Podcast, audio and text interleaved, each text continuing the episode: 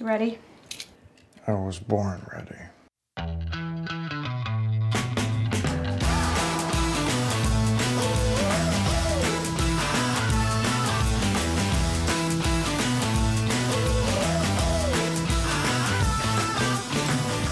Welcome to Advisory Opinions. I'm Sarah Isgur. That's David French. And have we got a fun little episode for you?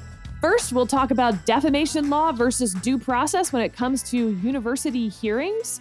Then we'll uh, talk briefly about that civil lawsuit that a bunch of states have brought against the social media companies involving their addictive properties when it comes to young people. Lastly, David has done some reporting for us on the law of armed conflict as uh, Israel sort of in that next wave of its invasion of Gaza potentially. And look, we've got some more mailbag questions to answer. And the Supreme Court, David, back in session this week. Next episode, we'll have some fun oral arguments to talk about.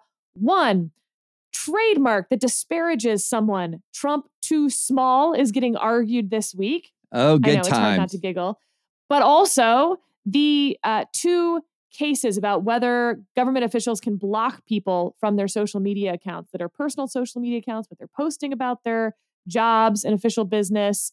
Um, I think that'll be a really fun oral argument, one of the funner ones of the term potentially. So that'll be next episode. Um, David, let's just start with this Second Circuit case. It's kind of it's um, interesting factually, but it's also really interesting legally to me. Yes. And thank you to David Lat. He did a nice write up of this in Original Jurisdiction. So I'll give the factual part first, and then I'll do the legal history of the case, both of which, again, like I said, I found really interesting. So, factually, you've heard this story or versions of this story before. Um, in short, a student at Yale Law School was accused of rape uh, after a Halloween party in 2015. He was suspended from Yale and criminally prosecuted. In the criminal prosecution, uh, the trial, I mean, two week trial, jury deliberated only for three hours before acquitting him. But at that point, Yale then had their hearing. And uh, in 2018, they uh, expelled him from Yale Law School, I believe, actually. So now we're going to get to the legal part of this. He sues her for defamation. His case is dismissed at the district court because of, quote, absolute immunity. Someone who is testifying has absolute immunity. You can't sue someone for defamation if they're on the witness stand, basically. And the Second Circuit said, well, huh, this actually would be controlled by Connecticut law. So they certified a bunch of questions to the Connecticut Supreme Court. That, by the way, was, I found really fun as well. Um, that certification thing we'll talk about a little more when we get into this. Connecticut Supreme Court says, uh, thanks for the questions, dear Second Circuit. We will answer some of them for you. and Yeah.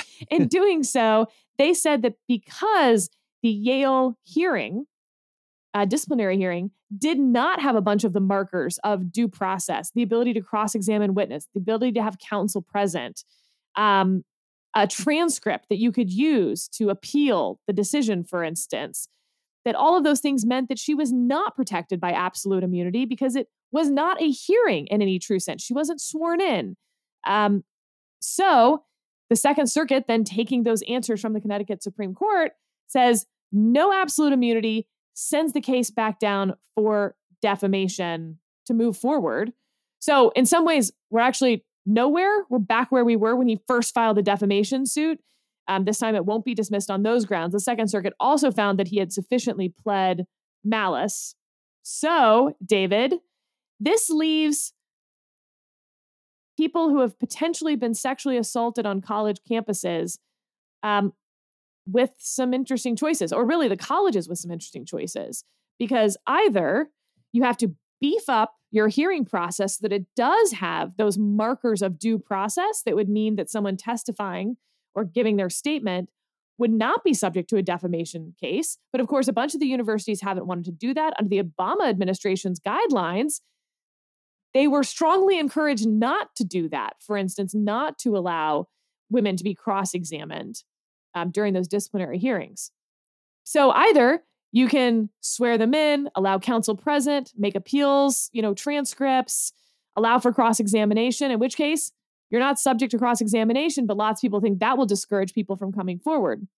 Or you can continue with your current process that you have, um, which may encourage more women to come forward, but then they can be subject to defamation lawsuits from the accused. What an unbelievable mess, Sarah. And I think it was pretty obvious to anyone who really, you know, who who's long followed constitutional law, long uh, long understood due process requirements, that this push that really got energy during the Obama administration to sort of say, here we're going to mandate. So this is Title IX was mandating that schools have sexual assault procedures for and procedures for adjudicating sexual assault. So you you have to have a procedure. The government is telling you you've got to adjudicate these kinds of claims. And then also discouraging traditional due process protections. Based on what was quite frankly at the time, even at the time, pretty apparent, some kind of junk social science uh, that was making the conclusion that the overwhelming, massive majority of claims about sexual assault or sexual misconduct were true and that only a very very very small fraction were not true which was again we could go into some of those those studies but they were junky terrible studies and then sort of mandating all this this adjudication urge uh, putting pressure thumb on the scales against due process and now we've come such full circle that it's placing women who come forward with complaints at a degree of legal risk they never would have faced. Uh, it's it's a giant mess, Sarah. So here you have, and and you know just the way these things work. It's I sincerely doubt that it's going to work its way through the student population. That hey, if you complete if you accuse someone of sexual assault, you might face a defamation lawsuit. If you go through the university mandated process, that is mind blowing. Although I think the ruling is correct because if it's it's just absolutely correct. If you're talking about quasi judicial immunity, you got to have at least a quasi judicial process. And this one had no oath requirement, no cross examination, no ability to call witnesses, no meaningful assistance of counsel, no adequate record for appeal. You can't call anything that contains or lacks those features judicial in any way, shape, or form.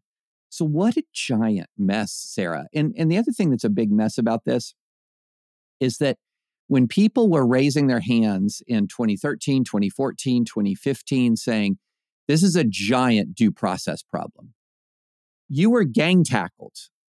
Oh, yeah. You were for sexual assault suddenly. Oh, absolutely. It wasn't an argument on the merits at that time. It was victim blaming. It was, you don't understand you know trauma informed processes et cetera et cetera it was who are who do you think you are to question this as if we have figured out exactly how to deal with sexual assault. We've figured it all out after all these you know years of working all of these misguided years with due process. We've figured it all out. And no no it was a rotten idea from the beginning. And man sarah when you when you track the amount of litigation that has been spawned by this wave, this lack of due process, it's it's really staggering. So there's three interesting law buckets here, if you will.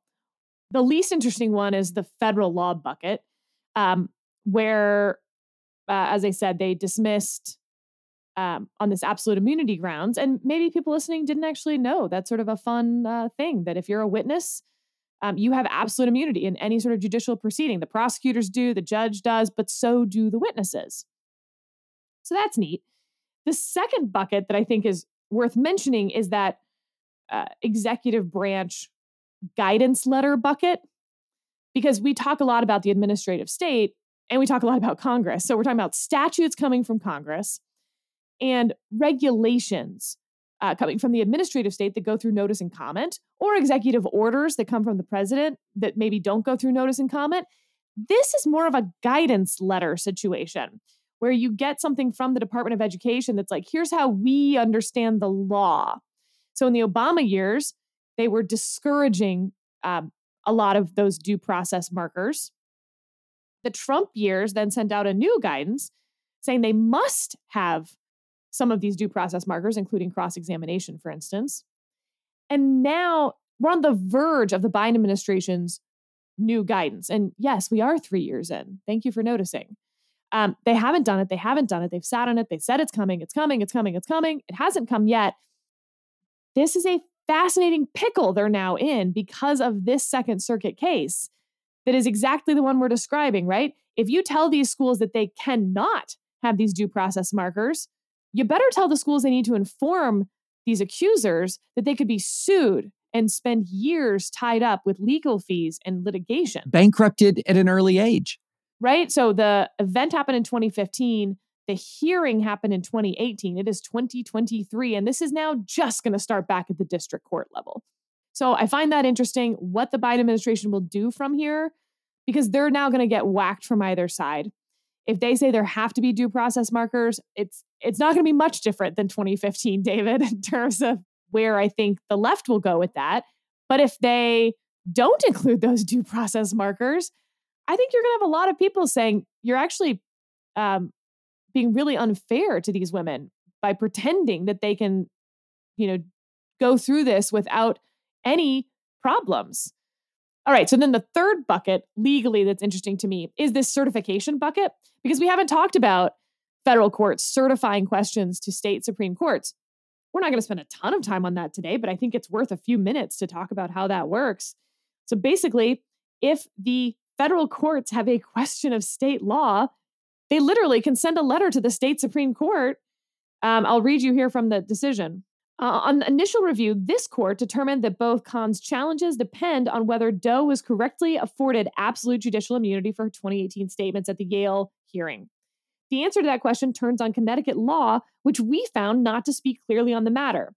Accordingly, we certified pertinent questions to the Connecticut Supreme Court. And then in a footnote, they list those questions. And I'll just give you a few examples. Under Connecticut law, can a proceeding before a non government entity ever be deemed quasi judicial for the purposes of affording absolute immunity to proceeding participants? The Connecticut Supreme Court declined to answer that question. Didn't have to. It didn't have to. That's right. Mm-hmm. If the answer to the first question is yes, what requirements must be satisfied for a non government proceeding to be recognized as quasi judicial? Specifically, A, must an entity apply controlling law and not simply its own rules to facts at issue in the proceeding?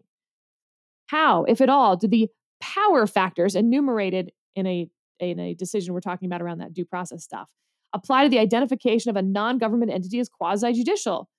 Um, so that goes on. And so then uh, again, back to the opinion, accepting certification, the Connecticut Supreme Court has now responded to our queries. In a carefully reasoned and thorough opinion, the Connecticut Supreme Court unanimously ruled that the Yale hearing at issue is not a quasi judicial proceeding because it lacked a significant number of procedural safeguards. Oath requirement, cross examination, ability to call witnesses, meaningful assistance of counsel, an adequate record for appeal. That in judicial proceedings ensure reliability and promote fundamental fairness. Thus, the court held that absolute quasi judicial immunity does not shield Doe in this action.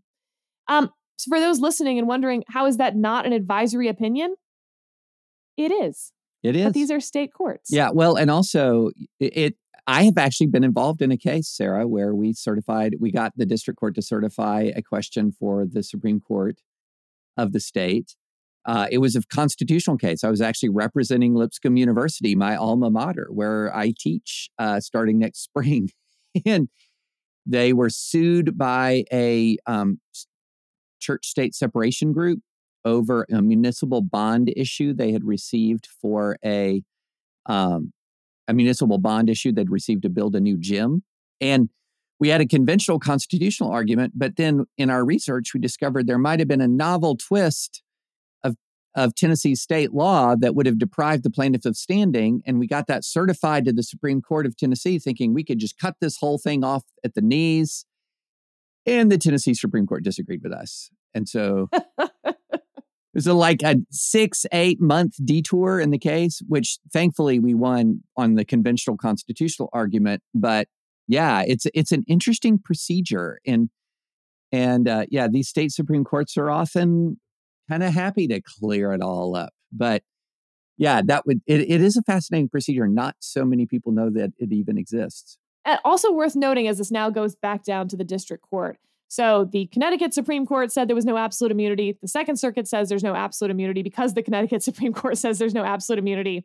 However, the Connecticut Supreme Court also said that unlike absolute immunity, which provides a blanket protection for a speaker's false statement, a qualified privilege protects only those allegedly defamatory statements that are not made maliciously.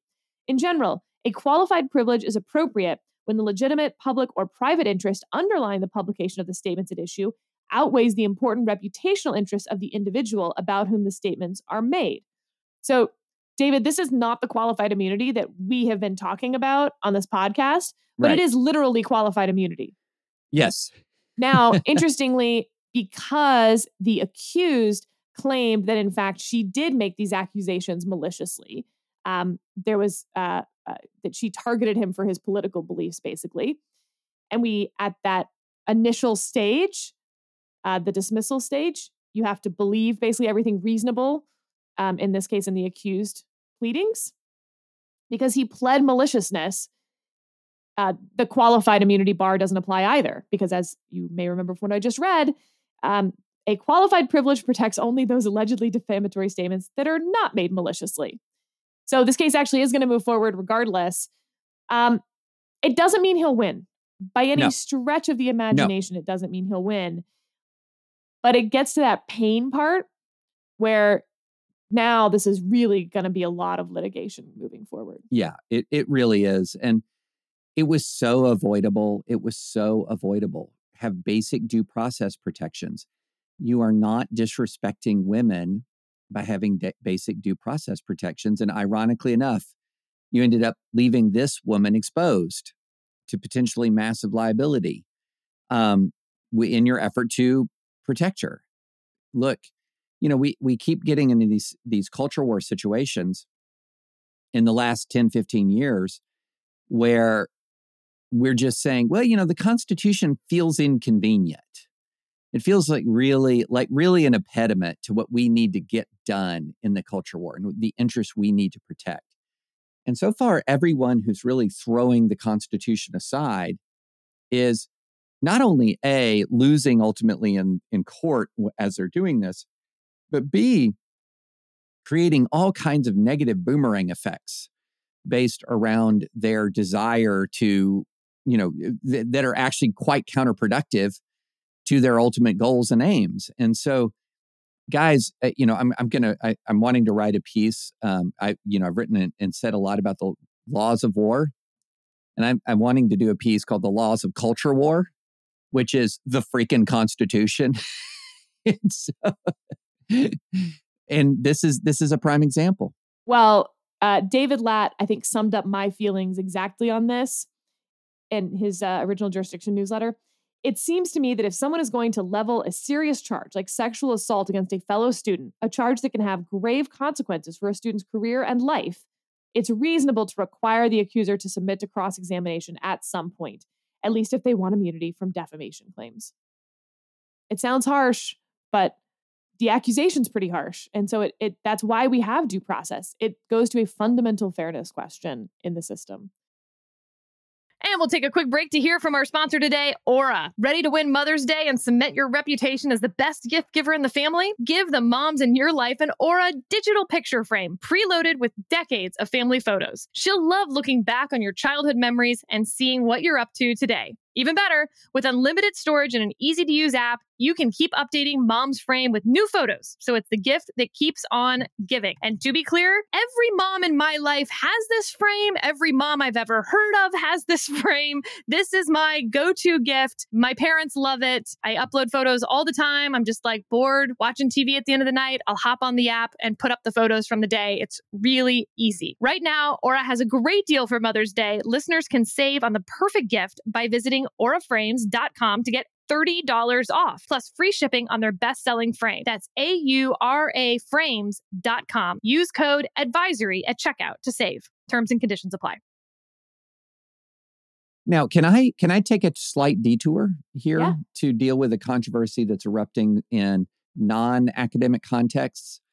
So there's some controversy that's erupting in the church context regarding sexual assault and sexual misconduct where some people who are angry at major religious institutions that are taking steps to sort of have better processes for dealing with sexual misconduct and sexual assault claims that they're saying in essence that let's say you're a religious employer that you shouldn't be able to fire anybody unless you have a full sort of trial kind of a, a quasi judicial proceeding no no this is very different from when the federal government is requiring you to engage in discipline. That is gut the government is requiring you to have a process that could result in sanctions sanctions that are urged by the government. That's the classic due process protections protect you from government or government mandated proceedings and, and postures. If you're a private company or if you're a religious institution and you have received information and complaints that somebody has been engaging in inappropriate conduct, say, or inappropriate contact with members of the youth group or people at church. You know, one of the, if you have the resources, one of the better ways of dealing with that, if you have the resources, is to uh, commission an outside investigation, have an outside investigator come in and take a look at the claims. But this is not the, sa- it's not the same situation as a government mandated disciplinary process. That that is where it starts to pull in the Constitution. Now, you may decide as an employer that you want to have some sort of quasi judicial proceeding as a private employer on dispensing your own private disciplinary, uh, you know, dispensing your private discipline, but that is in no way required by law. All right. Next up, um, David, big lawsuit filed since our last Yes. episode. In short, um, a zillion states have sued Meta. All of the states. So, a bipartisan group of 33 state attorneys general launched a lawsuit last week against Meta, Facebook, and Instagram, making the argument um, that similar to tobacco companies and opioid manufacturers, they knew their product was addictive and harmful for younger users and misled the public about the dangers. It's 233 pages. Eight additional states and the District of Columbia filed a similar lawsuit last week as well. Um, lots of legal stuff wrapped into here, including uh, consumer fraud statutes. What do you think, David? I'm very skeptical of this case, Sarah. Um, I think the comparison, if if we can drill down on the comparison with tobacco, I think that that will help illuminate my skepticism. So we don't have really any question about scientific question about the actual physical effects of inhaling smoke, the actual physically addictive characteristics of nicotine, um, whether or not scrolling Instagram or uh, scrolling Snapchat or whatever has a comparable addictive quality is at best an open question at at absolute best and the and the actual science the science would say um, no it does not have the same even if you want to use the term addictive it's not addictive in the same way. It's not it doesn't create a physical dependency in the way that nicotine would create say a physical dependency.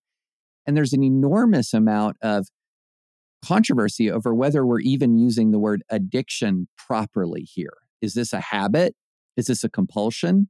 Is a compulsion equal to an addiction?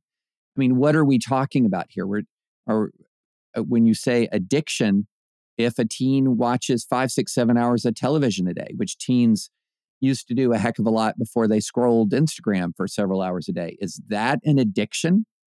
Are you addicted to Call of Duty? I mean, some parents would say, Or wives? wives, right?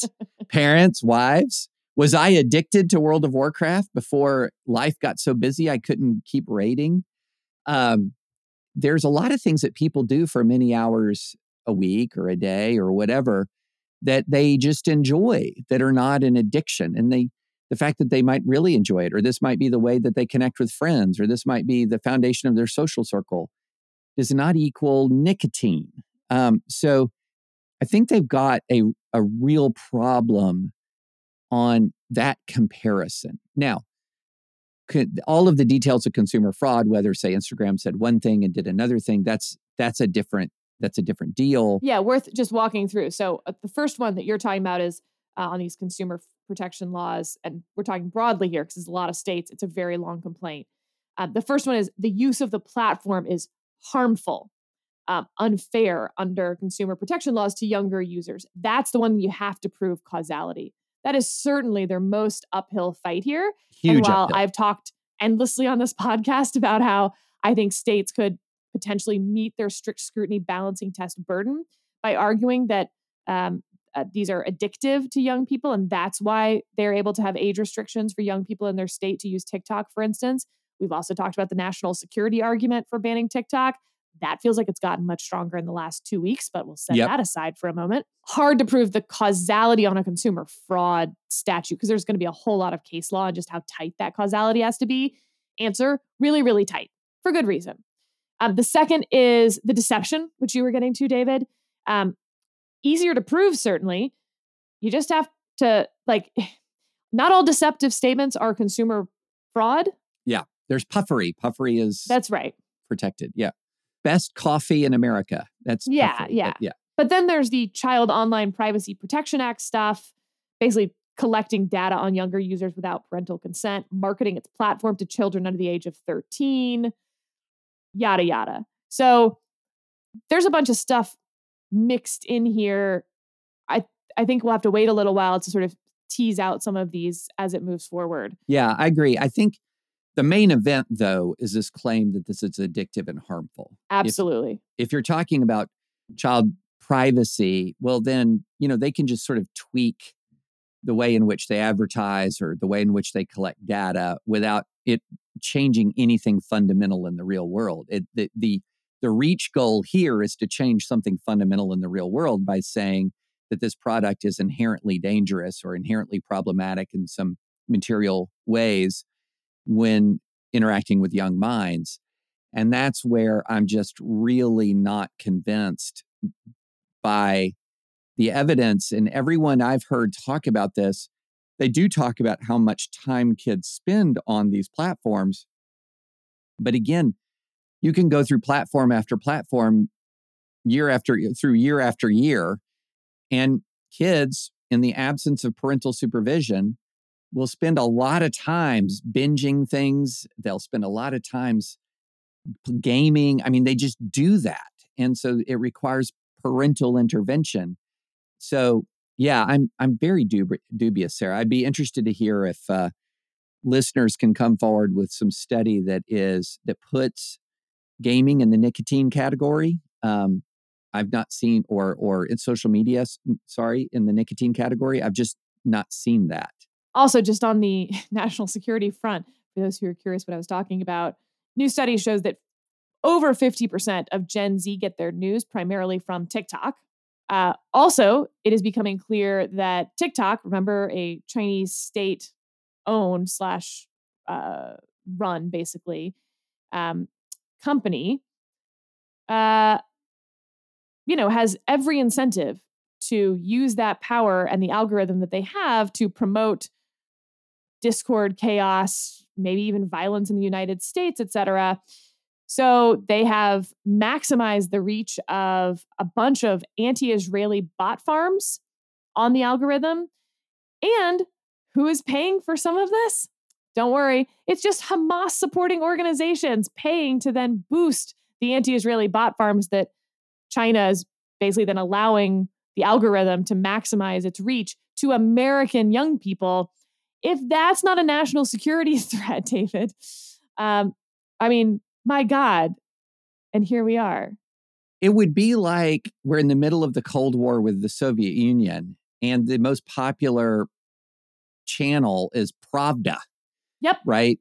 I mean, what are we even doing here? Saturday This is- morning cartoons brought to you by Lenin.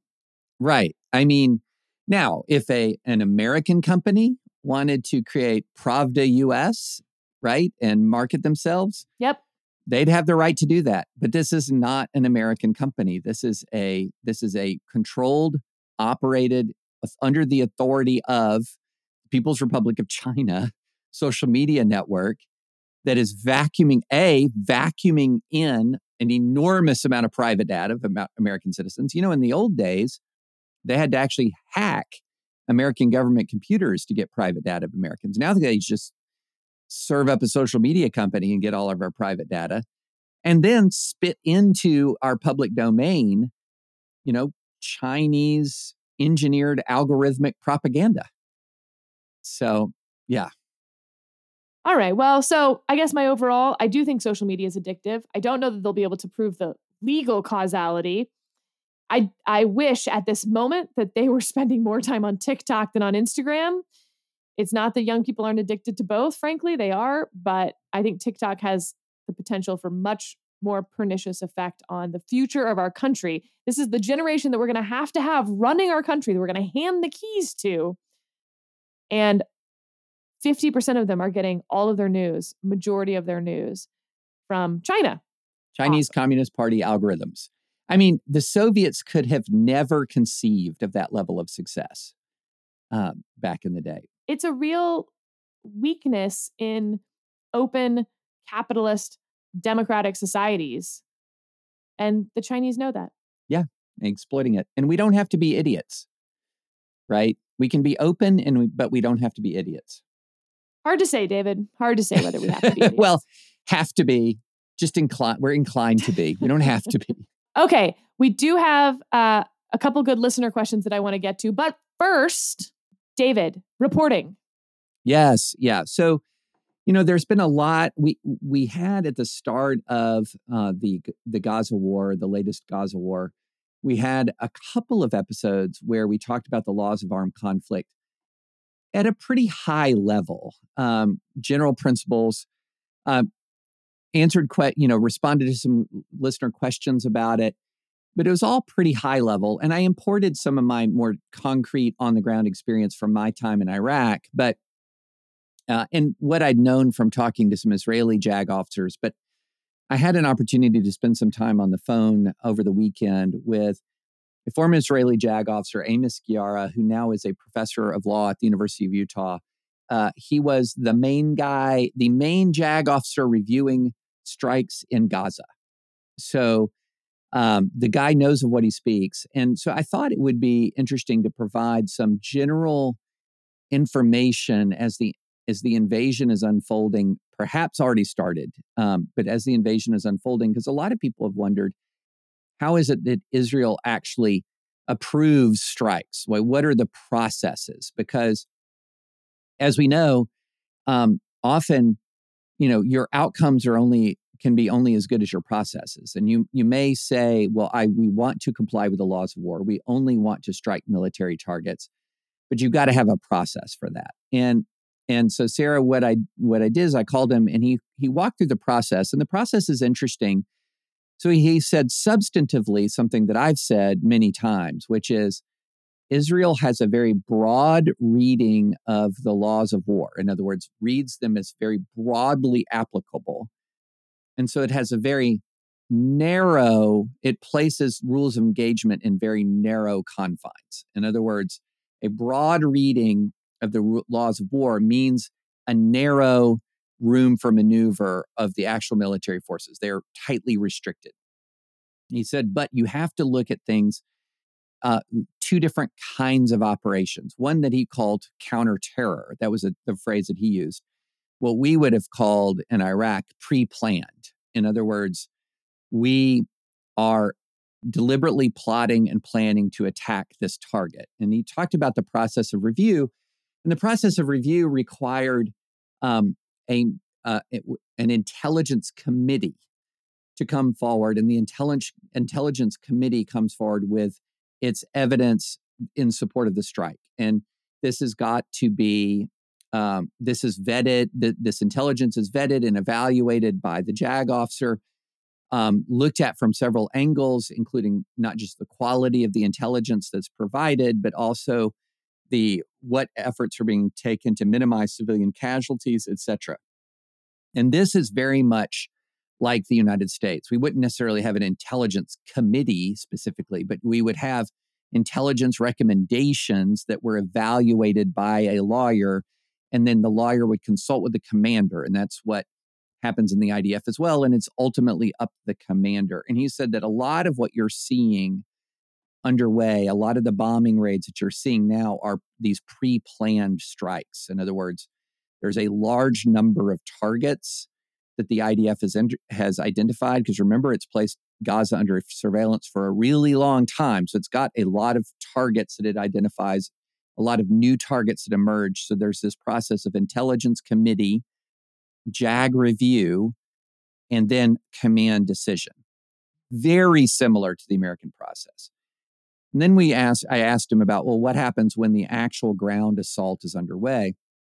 And he he called that, you know, he he used a distinction. He called one counter uh, counter terrorism strikes, and this he said more was just more like quote unquote war. Um, the term we use in the um, U.S. military is TIC, troops in contact. In other words, when troops are actually under fire, the decision making devolves to the on scene commander. And in that circumstance, the law of war compliance is really truly based on the discipline of the soldiers who are immediately responding. What is their training? Because obviously, you're not calling a JAG officer when you're under fire and saying, Sir, we're receiving incoming from an apartment building. Can we return fire? And if so, with which weapons? Like that, that's not a thing. Here you have to you have to completely you have to rely on training. And the training is disciplined, focused fire, appropriate weapons to deal with the threat and not greater. And that's a lot to put on young men under fire, young men and young women under fire. But that's what their training that's what their training does for them. And and you know, I contrasted this with the way we responded when under fire in Iraq versus what the way the Iraqi army, which was much less well trained, would respond. And we would respond with very focused fire straight at the target. It could be very destructive, but it was very straight at the target. The Iraqi army, when it was under fire, would respond with what we called at the time the death blossom. In other words, they would just start firing in almost every direction indiscriminately, even before they could discern where the incoming rounds were coming from. They would just open up. That's what a poorly disciplined military does, and that causes lots of civilian casualties. A disciplined military engages the target uh, and only the target. And so he was saying at once the invasion gets started, then you just see an enormous reliance on the training of the soldiers who are on the ground because they're responding to incoming fire directly. They don't need that JAG officer in the loop. But a lot of what we are seeing, this is something I hear words like indiscriminate used in connection with the Gaza airstrikes. Number one, if you have any military knowledge at all, you can watch the strikes happen and know they're not indiscriminate you can see them happen and you realize they're precisely targeted. Doesn't mean that they're precisely targeted at the correct target or that the target should have been chosen, but they're still precisely targeted. Um, but the thing that that was was really standing out to me was the emphasis that these uh, many of these strikes, most of these strikes that you're seeing, are pre-planned strikes that have had undertaken as part of them a um, a, a legal review. And then the other thing, I asked him this because this was my experience. And actually, there's two thirds of a whole law review laying around somewhere, Sarah, where I had a, a law review that I was going to write for the JAG school about the difference between IDF and American rules of engagement in urban combat. This was years ago. And my case was that the IDF is much stricter in its rules than the US military. And I asked him this, and he said, without question, uh, the IDF is historically more strict in its application of rules of engagement than the U.S. military, and I, I just don't even think that's a uh, debatable point. Now, I do think that the IDF is loosening some of those rules of engagement currently, but I still think they're within. I still think they're in all likelihood as strict or stricter as uh, than our you know there's even stricter than our rules of engagement in comparable circumstances so that that's the results of my conversation. I found myself wildly agreeing with Hillary Clinton this weekend, which was Oh, seriously? odd place to be in in some respects. But Hillary Clinton was making the point that anyone calling for a ceasefire has no clue what they're talking about. Because, I mean, first of all, there's the like broader point that like, so terrorists attack you and then you don't get to respond because that would be mean. Um, doesn't really make a lot of sense regardless. But Hillary Clinton's point was even if Israel, you know, uh, Hamas released the hostages, let's say, and then Israel agreed to a ceasefire, all Hamas would do is plan for their next attack. Yes. That's it. So, like, Hamas agreeing to a ceasefire is worthless. There is no ceasefire from Hamas. So, all you're doing is telling Israel to continue allowing terrorist attacks, continue allowing hostage taken, continue allowing torture, all of the horrible things that we won't continue talking about. But, um, I mean, you got to be impressed with Clinton, Biden. Like, they are speaking truth to their own base. Yeah. I, you know, everyone was waiting for, like, you know, I've heard a lot of people on the right say, where is Joe Biden's Sister Souljah moment, right? Where he sort of, where Bill Clinton famously took on Sister Souljah, uh, who had, I guess, sung or said something awful about police. This is a Sister Souljah moment, like on the world stage. There, Yeah, it shouldn't be, but it is. It shouldn't be, but it is. And it's there's indication it's hurting Biden for the moment. I mean, his, his own approval rating with Democrats is down 11 points right now. Um, I wrote this weekend though that, and this is something. Gosh, if you'd gone to me, Romney era me, who quite frankly, Sarah, after the vice presidential debate with Paul Ryan, I could not stand Joe Biden. after watching that debate with Paul Ryan, that fast forward 11 years, I would be defending Joe Biden from critics on the far right and the far left. I, I just, I would not, that would not have commuted, computed. But as, as I said in a piece that I wrote, um, progressives threat calling for a ceasefire in Gaza threatened to hand Hamas the greatest victory of its existence. If Hamas can wound Israel so deeply and yet live to fight again, it will have accomplished what ISIS could not commit acts of the most brutal terror and then survive as an intact organization against a military that possesses the power to crush it outright. And Dennis Ross, who's the former U.S. envoy to the Middle East, diplomatic envoy, said any outcome that leaves Hamas in control in Gaza, quote, will doom not just Gaza, but also much of the rest of the Middle East.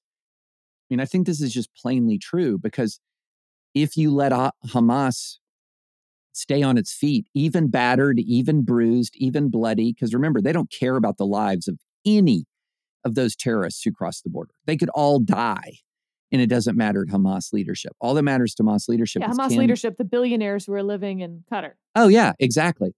they're not even there. And there's plenty of fuel, there's plenty of all food, everything. It's just being used for Hamas Right. to attack Israel. It's just not being given to their people. Yeah, exactly. And how the anger of the world is primarily at Israel for the plight of civilians in, in Gaza is another example of the double standards applied to Israel. So terrorists attack when they had no right to attack. They embed in civilians when they have no right to embed in civilians. Israel responds as it has a right to do under international law. And people are angry at Israel. It's this is a one of these classic examples. If you want to define anti-Semitism, anti-Semitism is treating the world's only Jewish state differently and worse than every other state in the world. All right. Uh, we have a couple mailbag questions all about the same topic, David. And I'm going to read you the topic Okay. because I think you'll be able to guess the question. a well regulated militia being necessary to the security of a free state, the right of the people to keep and bear arms shall not be infringed. Now, do you want to guess the question? Um, is the question something along the lines of why do we not talk uh, about the well-regulated militia aspect of the Second Amendment when we spend so much time on the text of the other part that the right of the people to keep and bear arms shall not be infringed? Ding, ding, ding. And look, there's actually a pretty good answer to this, which is we've talked about Heller. Heller was decided in 2008 at this point. Um, and so now we're sort of the, the courts are building on Heller. So when we talk about that, we don't start from the very beginning anymore. We sort of assume Heller isn't getting overturned. I'll just read uh, the paragraph from Justice Scalia's majority opinion in Heller. And then, David, I want all of your takes on it. Yeah. Logic demands that there be a link between the stated purpose and the command. The Second Amendment would be nonsensical if it read, a well regulated militia being necessary to the security of a free state, the right of the people to petition for redress of grievances shall not be infringed. That requirement of logical connection may cause a prefatory clause to resolve an ambiguity in the operative clause. For example, the separation of church and state being an important objective, the teachings of canons shall have no place in our jurisprudence. The preface makes clear that the operative clause refers not to canons of interpretation, but to clergymen. But apart from that clarifying function, a prefatory clause does not limit or expand the scope of the operative clause. It is nothing unusual in Acts for the enacting part to go beyond the preamble. The remedy often extends beyond the particular act or mischief which first suggested the necessity of the law. Therefore, and this is now how the rest of the opinion really goes, we will begin with our textual analysis of the operative clause, and we will return to the prefatory clause to ensure that our reading of the operative clause is consistent with the announced purpose. So basically, the way Heller goes is they start with the right of the people to keep and bear arms shall not be infringed. They do a textual analysis of that. And then Justice Scalia goes back and says, given that textual analysis, what does a well regulated militia being necessary to the security of a free state tell us about any ambiguity in those terms, expanding or limiting, whatever else?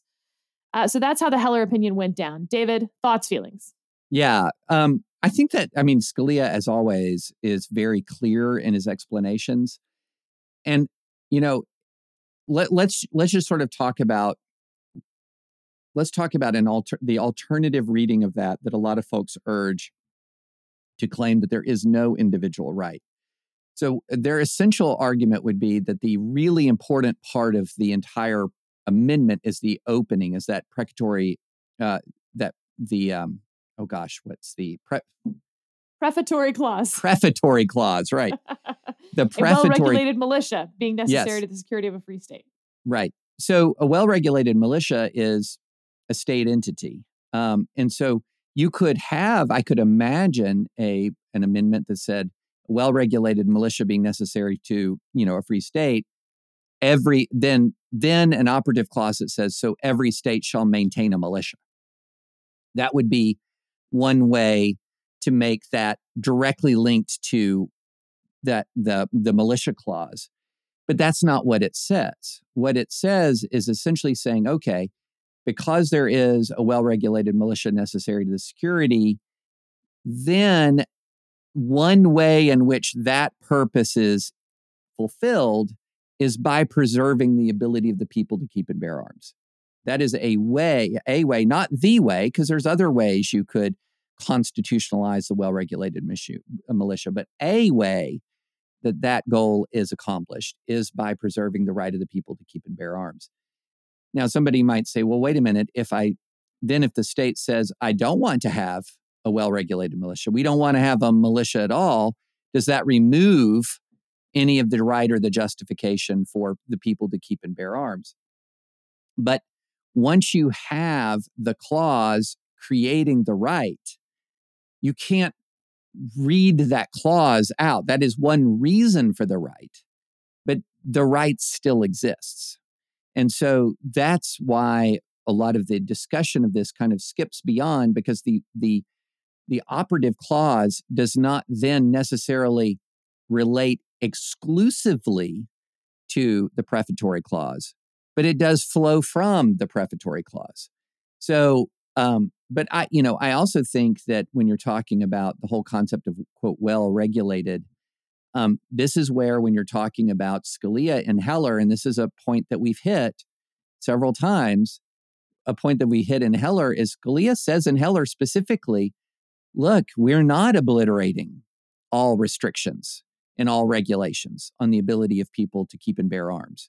That we are, in fact, explicitly saying that you know for example the the key language about um, felons and the mentally ill etc or lawful guns in a lawful use uh, you know in ordinary use for a lawful purpose that harkens back to regulation. That harkens back to it would not necessarily be well regulated if you could have violent criminals possessing firearms or the violently mentally disabled or mentally ill possessing firearms. So it's not that the well regulated statement has no force or effect, it's just that it cannot nullify the literal words of the operative clause. All right. I think that's a pretty good explanation. I tried. I tried. Uh, we have some oral arguments to go listen to, David. Let's get busy. Yes, let's do it. Let's do my it. favorite part of the season. So next episode, it'll be lots of oral arguments, and um, and you know we'll keep monitoring that mailbag too. Don't worry.